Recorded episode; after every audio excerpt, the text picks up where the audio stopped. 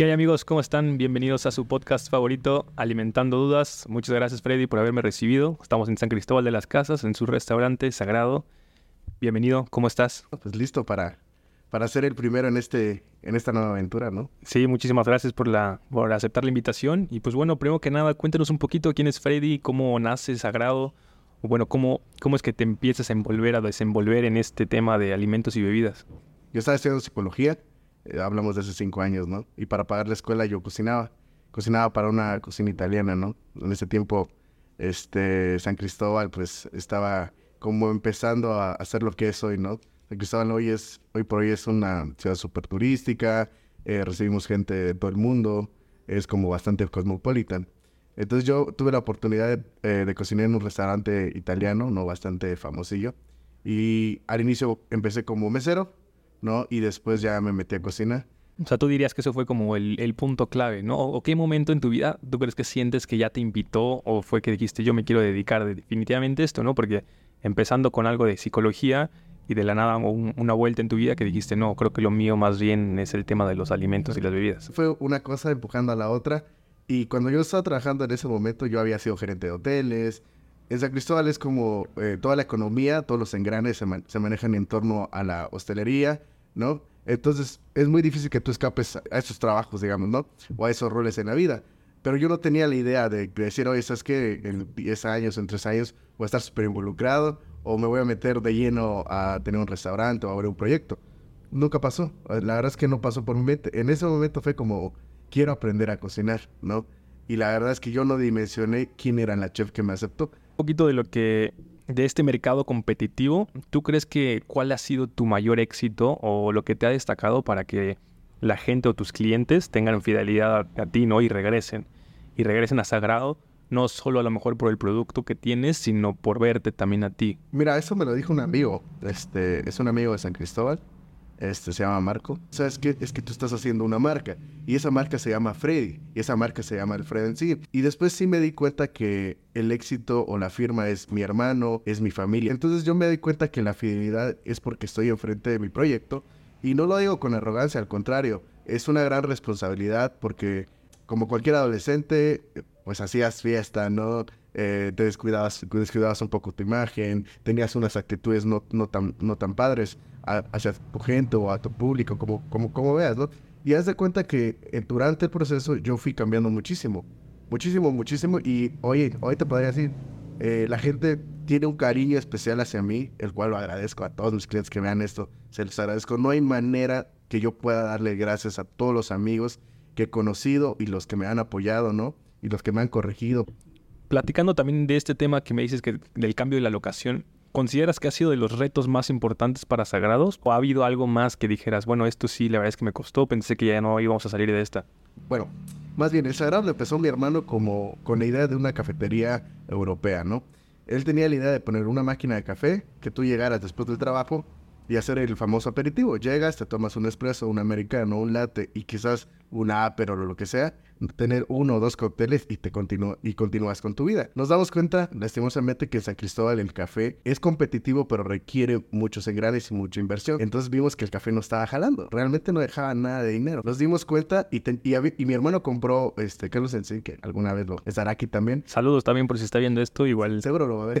Eh, él compró una máquina que era como un tigre encerrado. O sea, sacábamos dos o tres tazas de café por día y yo le decía, hicimos una mala inversión entonces, cuando pasa lo de la pandemia, nos piden el local y nos movemos a un local más grande. La verdad es que en ese momento nunca dimensioné que íbamos tres veces el tamaño, que la renta iba a subir. Realmente lo hicimos a la se va, si quieres verlo, ¿no? Y la gente respondió. Ah, estaban abiertos en San Cristóbal en ese momento muy pocos bares, entonces la gente ya quería visitarnos, nos fue muy bien en ese local, la verdad es que lo agradezco muchísimo, a pesar de que pues también me moví, ¿no? Este es el que tú conoces. Y aquí el miedo era la continuidad. Yo le decía a mi hermano, porque tuvimos una discusión, ¿no? Yo le dije, mira, en este momento vamos a ver quiénes somos. Porque el primer cambio, el segundo fue una fortuna, este, tal vez lo estábamos haciendo bien, tal vez la gente nos quiere demasiado. Pero este cambio sí representaba salirse completamente del centro. Eh, ya no estábamos en la Real de Guadalupe. La Real de Guadalupe, para la gente que no es de San Cristóbal, conecta con una iglesia que se llama eh, Guadalupe, ¿no? Y es un mirador. Entonces la gente inmediatamente nos miraba y entraba al comercio y se tomaba algo y los hacían economía. Entonces este cambio ya estamos bastante lejos del centro. Yo, la verdad es que yo ya no iba a abrir. Es un secreto que ahora te lo voy a decir. Yo ya no quería abrir. ¿Es, la primera vez que lo comentas? la verdad es que sí. Muchas gracias, muchas gracias. Sí, la verdad es que no, ya no íbamos a abrir. Eh, hubo cosas que hacer acá, ¿no? Gasté un dinero que yo ya tenía comprometido. Dije, bueno, lo hagamos de nuevo. Y era como un día, lo hagamos. Al otro día, no, no lo hagamos. Y era una lucha conmigo mismo. Porque me habían ofrecido este, ser parte de una cocina que era muy interesante para mí. Y me querían a mí con un chef. O sea, yo iba a ser el sous chef, pero el chef me quería a mí. Me dice, ¿sabes qué? Sé que lo haces bien. Ya vi tu trayectoria y cuando se enteró que yo me estaba moviendo, me dijo, sabes que esta puede ser la oportunidad que tú la rompas como cocinero. Y como me soltó un número y ese número era bastante interesante, me lo pensé. Y era una batalla. Lo hago, no lo hago. Entonces pasa que nos teníamos que mover y yo no tengo un espacio, en mi casa no tengo un espacio donde poner tantas cosas y teníamos muebles, o sea, del local que teníamos antes, ¿no? Antes claro. teníamos muchas cosas. Entonces digo, rentamos la casa, o sea, este espacio, que realmente es una casa que la hemos ido adecuando para nuestro, para nuestro hogar, ¿no? Y dije, bueno, un día, fue un día jueves, recuerdo muy bien, yo le dije a, mi pareja, a América, le digo, ¿sabes qué? Ya no vamos a abrir, ya dejemos esto por la paz, le digo, ya me voy a dedicar a otra cosa y, y no porque hubiera miedo de abrir, sino porque realmente había algo en mí que decía, ya no lo, ya no lo hagas, ya tienes un, vas a tener un trabajo muy bien y justamente es eso que luego yo no lo entiendo, porque en este caso Ame ha estado conmigo, que es mi pareja, ha aguantado muchas cosas en este emprendimiento y tú también lo sabes, no hay muchas sonrisas y cuando las hay, eh, pues todo el mundo es feliz. Y yo siempre digo, cuando todo es felicidad, todos somos amigos. Es fácil, ¿no? sí. Esa es una parte muy importante yo creo que de, emprender, ¿no? Y mencionas una cosa muy interesante de lo difícil que a veces es emprender, que mucha gente no se avienta porque hay muchos retos, hay muchas cosas. Al final, cuando ya tienes un establecimiento que les va bien y todo, pues es fácil decir, ay, pues sí, pues lo hizo porque le va bien, pero pues no, al final sacrificaste a lo mejor un sueldo muy interesante, ¿no? Que te iba a dar una estabilidad económica, que te iba a dar pues una proyección a lo mejor para los siguientes años, pero esto de emprender, ¿no? De decir, bueno, va, este, yo me rifo porque yo le aspiro a hacer algo más grande, ¿no? Claro, y, justo es eso. Por ejemplo, la cocina es disciplina y constancia. Si no tienes disciplina y constancia, no te metas. Porque el amor es debe estar ahí. O sea, en la lista de cosas ahí debe estar el amor. Y si no lo tienes, mejor no lo hagas porque vas a cocinar mal, te vas a aburrir y, y, vas a ser inconsistente. Y en esto no puedes ser muy inconsistente. La gente no te lo perdona. Entonces, Ame se la pasó muy mal. Y ese día me dijo, no. Dice, vete a comprar. Está en la lista de cosas. No, vamos a hacer producción y vamos a ver. Justamente es eso, el hecho de que yo eh, agarré a una persona que es muy joven, ella va a ser veterinaria, eh, o sea, muy joven en cocina y muy joven de edad, ¿no? tenemos una diferencia de edad. Y es, en ese momento yo me di cuenta que tú también cambias personas. O sea, fue como, como una chispa de nuevo. Y dije, ¿qué estoy pensando? Me fui, compré las cosas, cuando, teníamos un desmadre. Cuando regresé, ella ya estaba atendiendo a alguien, a un amigo, a un amigo chef repostero estaba tomando algo en Navarra, ya me estaba esperando. Eh, ni siquiera teníamos abierto esta parte, ¿no? Que pues ya, ya la tenemos habilitada. Sí, te quedó muy bonito, ¿eh? Por cierto. Vengan a visitar esta parte de aquí de Sagrado, porque va, vale, vale bastante la pena. Aquí tomamos vino todo el tiempo. Entonces fue ella, ¿no? Han sido situaciones, no sé, suena trillado. Esto teníamos una plática con un amigo que se llama Said. Te voy a saludar al Said. Y decíamos que hay una... Hay variables que tampoco se pueden calcular y una de esas es la suerte y yo pongo otra que es el estar bendecido. Yo soy muy bendecido de tener muy buenos amigos, de conocer a gente correcta. También he conocido a personas que tampoco lo son. Pero bueno, en su gran mayoría es, he conocido a personas correctas. Y, y Ame ese día me demostró que es más fuerte en ciertos momentos que yo. Y me fui a abrir cuando vine a ver, ese día vendimos muy bien. Y dije, no, pura madre. de aquí somos, le, vamos a dar de nuevo. Y desde ese día hasta ahora, las cosas se volvieron a poner en su lugar y en otra perspectiva. Pero el hecho que venga un cliente me diga, me gusta este lugar. Te llena, ¿no? Sí, a mí me bonito. porque es algo que no puedo, o sea, entraron muchas dudas, ¿no? Y digo, qué bueno que la gente tenga la confianza, eh, la confianza de las personas, ¿no? Que yo le digo a mi, a mi cocinero, he tenido dos, conmigo tres. Le digo, una es que no se enfermen, que todo lo que hagamos se haga con estándares de calidad, de limpieza, de higiene, ¿no? Que es muy fundamental.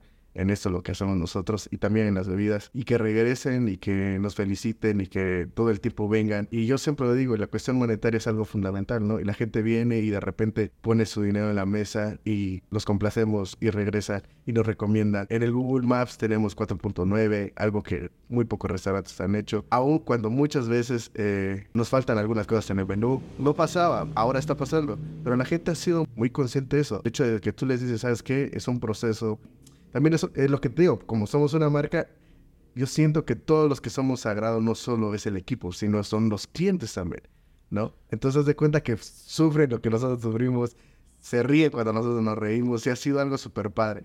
Sí, creo que es, muy padre, sobre todo como dicen, ¿no? Los clientes nos hacen parte de esta marca y está padre, ¿no? Porque, digo, yo llegué a Sagrado por invitación justamente de, de otra persona, de Miguel Bichardo, saludos si estás viendo esto, este, que me dijo, no, tienes que ir a este restaurante, si estás en San Cristóbal, vale la pena. Desde que vine por primera vez, a la siguiente vez que estuve por acá, volví a venir. Y bueno, siempre pues, me has recibido tú y tu hermano con mucha calidez. Se siente padre estar aquí, no solo por la excelente comida que dices, sino pues porque al final también encuentras amigos, ¿no? Que vienes a platicar, sobre todo que yo vengo por tiempo a veces indefinido, a veces corto, pero que siempre hace falta, ¿no? Como esta persona con la que puedes hablar y creo que es uno de tus mayores éxitos. Y también ahorita hablando que decías sobre el dinero, ¿no? Que la gente viene y pone el dinero sobre la mesa. Yo creo que es una consecuencia de las cosas que haces bien. Yo creo que cuando haces las cosas bien, el dinero viene de por medio, ¿no? Y otra pregunta que te quiero hacer que mencionabas un poquito el tema de la disciplina, ¿no? Que ha costado tener o que cuesta todos los días del sector de los restaurantes, de alimentos y bebidas, hay una constancia, ¿no? De no vacaciones, no a lo mejor castigar algunas fiestas, ¿no? Porque tú tienes que trabajar, levantarte temprano para hacer compras en el mercado. ¿Cuáles son las como estrategias o tips que podrías recomendar o contarnos que tú haces que te han mantenido, ¿no? Como este hilo derecho de ¿qué es, cuál es parte de tu disciplina. Cuéntanos un poquito de tu día. Una, tienes mucha razón, se sacrifican algunas cosas, pero yo, yo he empezado a cambiar el, la palabra sacrificio porque realmente no se sacrifica nada. O sea, lo haces porque lo quieres hacer y porque tienes un amor por hacer las cosas. Yo le digo a la gente, sacrificas cuando te cortas un dedo o una pierna, ¿no? Dices, güey, te vas a quedar, güey, no vas a poder utilizar esa extremidad, pero aquí no. Y yo realmente eh, cambié esa palabra y digo, bueno, hay cosas que vas a hacer por amor y otras que las vas a hacer, como dijeron, harina y huevo, ¿no? Entonces, hay muchas cosas que ya no las quieres hacer, ¿no? Pero sabes que es fundamental. Entonces te levantas, en cocinas te tomas un cafecito, cito de agua y vamos a, vamos a darle, ¿no? Eh, pasa que San Cristóbal a mí me ha retado muchísimo porque nos han pasado muchas cosas en muy corto tiempo. Este de Sagrado va a ser cuatro años, juntando todos los meses. Entonces nos ha tocado pandemia, cambios de, cambios de local, gentrificación, eh, la competencia se puso más ruda, ¿no? Entonces ha sido cambios muy rápido y hemos ido saltando la cuerda, ¿no? Obviamente eh, hay casos muy tristes y lamentables en San Cristóbal donde yo veo a la gente ilusionada con sus proyectos y les meten mucho dinero, les meten mucha pasión y no les funciona. Yo no me reiría de nadie, yo no señalaría de que, ah, pues le fue mal por esto o por aquello, ¿no? Simplemente este mercado es cruel, ¿no? Entonces, pues como tip o como algún tipo de consejo que, como dicen, el consejo no pedido es más recibido, una cosa así, ¿no? Entonces, eh, yo creo que si quieres hacer algo, creo que lo primero es hacerlo, ¿no? Y después hacerlo bien. Es algo que yo siempre digo. Primero hazlo, ya después... Ve si lo haces bien o lo haces bien. Y, y, después lo tercero es darte eh, el tiempo de analizar las cosas y decir, ¿sabes qué? Esto me está dando los resultados o no. Eh, pasa que pasamos una época de emprendedurismo loco, crazy, ¿no? Donde la gente emprende y deja el empleo y esto pero el, emprendedorismo tampoco es para todos. Y yo en este punto te puedo decir, yo creo que es para mí. Lo creo, pero todavía no te puedo decir, ¿sabes qué? Eric, sí, soy un gran emprendedor y me, no, me ha dejado un poco de dinero y eso es algo que no podemos negarlo porque este, es algo que te lo puedo decir no, honestamente, pero tampoco, tampoco sé hoy en día cómo me iría. Sí, si estuvieras en un, trabajo, ¿no? De, de 9 a 3 o... Lo que sí, es que no lo voy a hacer. Definitivamente. De, eso estoy de, eso sí estoy totalmente convencido. No, y creo que, por ejemplo, un, uno de los de las cosas que hace un emprendedor que a lo mejor no, porque emprender no es ganar dinero, no, no siempre, al contrario, te cuesta dinero. Muchas cosas mm, nos ha pasado este negocios así personales con mi hermano y así que hacemos dinero, bueno, hacemos dinero, hacemos negocios, pero no ganamos dinero, pero terminamos ese negocio y y nos, nos, nos, queda como esta gratificación de que, bueno, aprendimos muchísimas cosas y la siguiente vez que lo hagamos lo vamos a hacer mucho mejor. Ahorita que hablas de, del sacrificio, ¿no? Que mencionas que para ti no es un sacrificio. Hay una frase que me llama mucho la atención que, es, que dice, el día que hagas lo que amas, jamás tendrás que trabajar, pero yo creo que es al revés, ¿no? O sea, más bien cuando trabajas y amas lo que haces, vas a trabajar el doble, ¿no? Porque a mí me pasa que desde temprano me despierto y ya empiezo a pensar, ¿no? A trabajar, a empezar a hacer bastantes cosas. Luego por la tarde de trabajar, digo, siempre es importante el tema del balance, pero es curioso como a pesar de que yo siento que obvio sí trabajo, pero es algo que lo hago con amor, ¿no? Que es un poquito de lo que de lo que mencionabas. O bastantes cosas. Yo he estado con, o sea, como historia personal hemos estado en muchos restaurantes en San Cristóbal. Eh, creo que el 80 o el 90% de los chefs me ubican en alguna cosa. He estado haciendo muchas cosas en mi vida. Yo diría que ya en este punto, ya, por ejemplo, yo ya estoy entrando a, al Prime, ¿no? Donde van a ser o 10 años o 15 años o nada en este, en este sector. Entonces, este local, en los pocos meses que lo hemos abierto, me ha regalado un montón de cosas, ¿no? Eh, pues, cosas que sí he dejado de hacer es como no tengo mucho tiempo libre para mí. Eh, de repente, eh, ahora que la gente voltea a verme y dice, oye, es que Freddy sí sabe hacer esto, te quieren invitar a una fiesta, a un convivio. De repente no puedo porque tengo que estar enfocado en esto. Y la gente se enoja muchísimo conmigo. Porque dice, oye, te invitaste a la comida, no fuiste. Le digo, en serio, quiero ir. Pero yo necesito estar aquí ahora, de momento, ¿no? Porque me estoy reenamorando, le estoy poniendo toda la pasión. Eh, eh, también le estoy, le estoy metiendo a mi economía. Y, digo, bueno, eso es lo que me tocó hacer hoy, ¿no? Con este proyecto. Yo sí me voy como gordo del tobán y es que estoy gordo. O sea, yo me voy hasta, al tobillo. Todo nada, ¿no? Sí, yo al tobillo. Yo le voy a dar ahí al asunto al tobillo. No, no va a haber medias cintas. Porque yo siempre digo, es mejor fracasar al 100% y, o que fracasar a medias. Dice, ah, medias tintas. Medio lo hice bien. Sí, así como, oye, hubiéramos hecho esto y la chingada. Quedarte como con esa espina de que si lo hubiera hecho así, igual si me hubiera ido bien o igual y no, no. Entonces... Exacto. Y, y, justamente eso yo no, no va con mi, con mi persona. ¿Sabes qué? Le metamos. Y, no, ya no jaló. Bueno, de modo. Como tú dices, con tus proyectos con tu hermano, seguramente les ha pasado que llegas al punto de no retorno y dices, bueno, hasta aquí llegamos, pero todo lo que hemos hecho lo hemos hecho eh, en base a la confianza, a, la honestidad, a crear el proyecto, a meterle todos los kilos, ¿no? Y es algo que la gente no entiende. Por ejemplo, yo, algo que he visto con los emprendedores o algunos amigos que van, me dicen, no, voy a abrir esto. De repente ganan una cierta cantidad de dinero porque yo les pregunto. A ver que soy muy directo en esas preguntas. Digo, oye, ¿cuánto estás ganando? ¿Qué estás generando? Y me dan el número y le digo, bueno, pero ¿qué hiciste con este dinero? Como curiosidad, ¿no? Y se lo gastan muy rápido. Y de repente le digo, es que ese es el rollo, ¿no? O sea, un día de victoria no significa que, que seas victorioso, ¿no? A veces claro. las batallas, justamente la pandemia me dijo eso, ¿no? Tienes que prepararte para el futuro. Y aún así, sabiéndolo, cometí errores. Yo te puedo decir, cometí muchos errores que ahora ya los veo y digo, bueno, esa es una trampa y ya no la vamos a volver, vamos a volver a pasar por ahí. Sí, va a estar ahí siempre porque son de esas trampas que, que como emprendedor ya identificas y dices, bueno, ya por ahí ya no, vamos por acá ¿no? Vamos a tomar un poco más de conciencia, ¿no? En, en, la, en, la forma de invertir, en la forma de interactuar con la gente, ¿no? También con nuestras propias conductas, porque yo siempre le digo, de repente el error es, uno.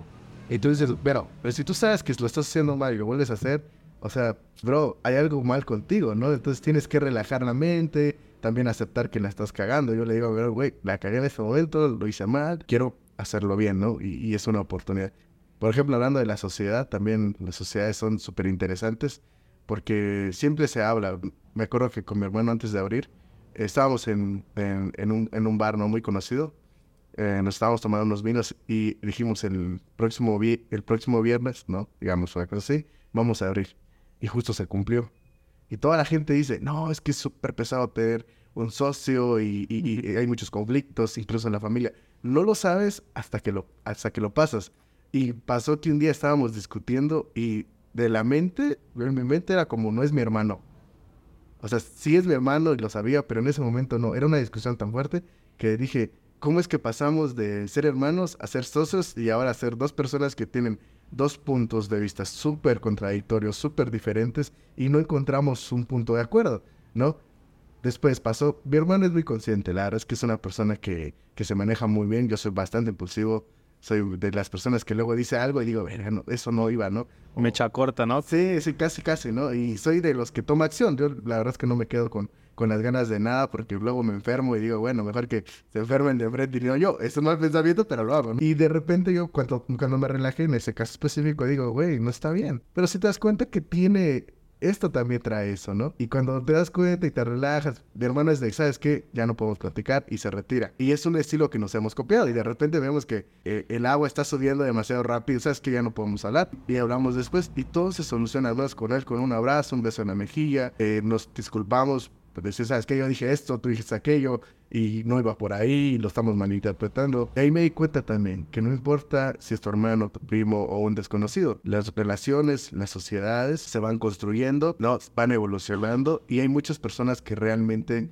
eh, en una sociedad pues ya no son sanas, tanto para tu negocio como para la amistad, porque de repente, yo tenido también que de repente ya, ya, ni, ya, ya, ni te hablan, ¿no? Porque se ofendieron y dices, oye, pero pues no era por ahí, pues vaya. Se pudo dialogar, ¿no? sí. Y no se pudo. Y tú dices, bueno, qué triste, ¿no? Porque dices, justamente ese, ha sido el tema de esta semana, ¿no? Aquí en San se dice, las personas no solo sirven una vez. No sé si en Mérida se hace eso, ¿no? O no sé en otros estados, pero aquí decimos eso, las personas siempre vas a requerir de la ayuda. Es algo que me regaló mi hermano hace mucho tiempo y me dijo, ¿sabes qué? Eh, cuando te sientas mal, pide ayuda.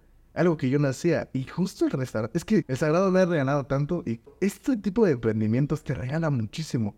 Esta vez tuve unos clientes en, en, la Real, ¿no? En el Sagrado. Y ellos tuvieron restaurantes en Canadá. Y pasa que me dicen, después de tener un restaurante, tú puedes tener cualquier negocio. Porque un restaurante te rompe las nalgas. Lo dijeron en inglés que será más bonito, ¿no? Y yo dije, bueno, ¿pero por qué? Y me explicaban, son personas mayores, ¿no? Y decían, es que es mucho compromiso. Y ahora que lo vivo, digo, tiene razón.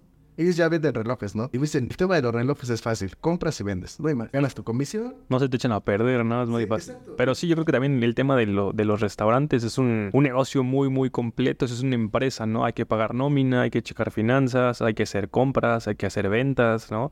Hay que hacer mercadotecnia, o sea, involucra muchísimo, o sea, mucho más de lo que pareciera, ¿no? De pues, ahí compro para hacer hamburguesas y vendo las hamburguesas, ¿no? Porque hasta eso, ¿no? Se requiere más estar pendiente también de, como dices, ¿no? El control de la calidad, que el tema de los permisos, y hay muchísimas cosas que abarcan, pero bueno, hablando sobre esto, sobre todo, para la gente que está por, por tratar o por empezar esta nueva etapa de su vida y lanzarse a emprender a un restaurante, ¿tú qué consejos le darías? Deben estar claros que la cocina es cruel.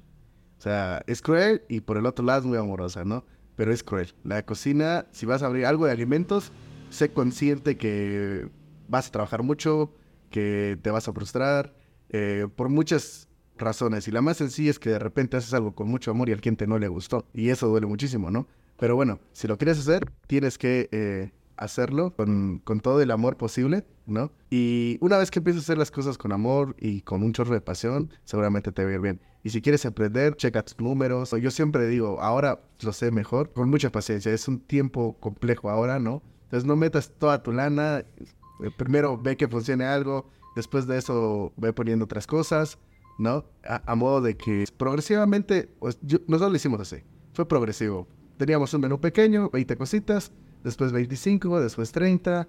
Y si tienes la oportunidad, que es algo que yo desconozco porque no he estado en esa posición, si tienes alguien que te, que te que quiera ser tu socio y puedas contactar a un chef y, o sea, como toda la operación ya la tienes resuelta, pues yo te diría que mucha suerte y, y seguramente lo vas a hacer bien, porque hay, también está ese otro estilo, ¿no? Yo tengo un amigo que tiene muchos restaurantes, pero pues él nació en eso, ¿no? Y su padre era restaurantero y él me dice, bueno, él, eh, eh, él podría decir que está mejor, pero la responsabilidad es mayor porque ahora están haciendo la transición, le está pasando la, la estafeta y él dice, yo no puedo fracasar porque los ojos están sobre mí, ¿no? O sea, los hermanos, eh, los tíos, ¿no? Entonces, si tienes esa oportunidad, pues yo creo que seguramente tendrás más consejos, o sea, ellos que yo, ¿no? Pero sí algo que sí tienes que ser eh, mucha pasión, mucha, mucha pasión, mucho cariño por las cosas. Como dices, ¿no? Yo creo que eh, como lo más importante pues es empezar, ¿no? Ya que empezaste, pues hacer las cosas bien. Y ya por último quiero hacerte una pregunta que no tiene nada que ver, o bueno,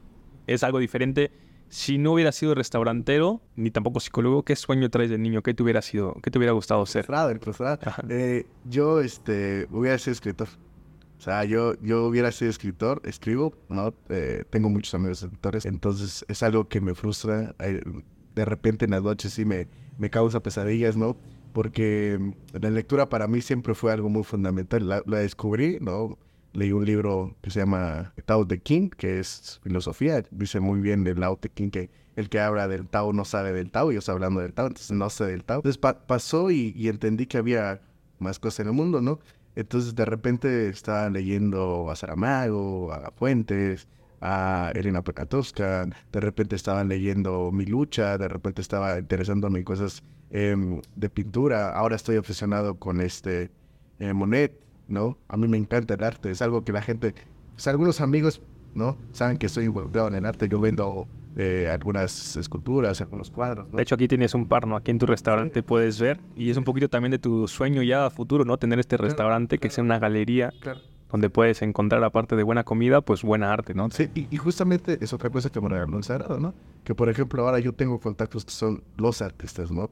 Que ya no, tal vez no de la talla de Picasso, de, pero sí me estoy acercando a lo que quiero hacer. Y de repente Navarra tengo a un artista que me está contando su vida, que me está contando sobre la vida de un escritor.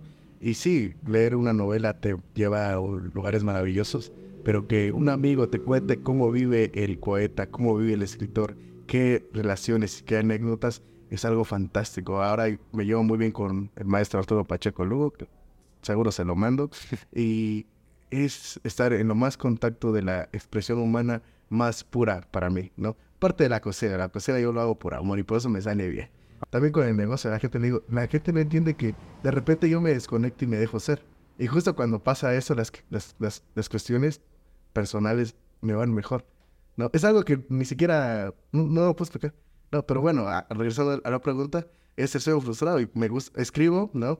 Tengo mi público, ¿no? De repente, este, y, y pues yo creo que lo hago bien, ¿no? Va a ser el final de mi carrera. Yo ya sé que cuál va a ser mi final, me voy a comprar una playa, voy a hacer mis juguitos y la noche voy a escribir. Pues muchísimas gracias, Freddy. Ahí después nos compartes tus libros y pues muchas gracias por tu tiempo, por la invitación aquí también a tu restaurante. Ya estamos listos para cenar, que seguramente vamos a pasarla un buen rato. Y pues nada, invitar a toda la gente que nos escucha aquí en Sangres que se anime a, venir. Y de nuevo, muchas gracias. Que tengas una bonita noche. También estamos viendo.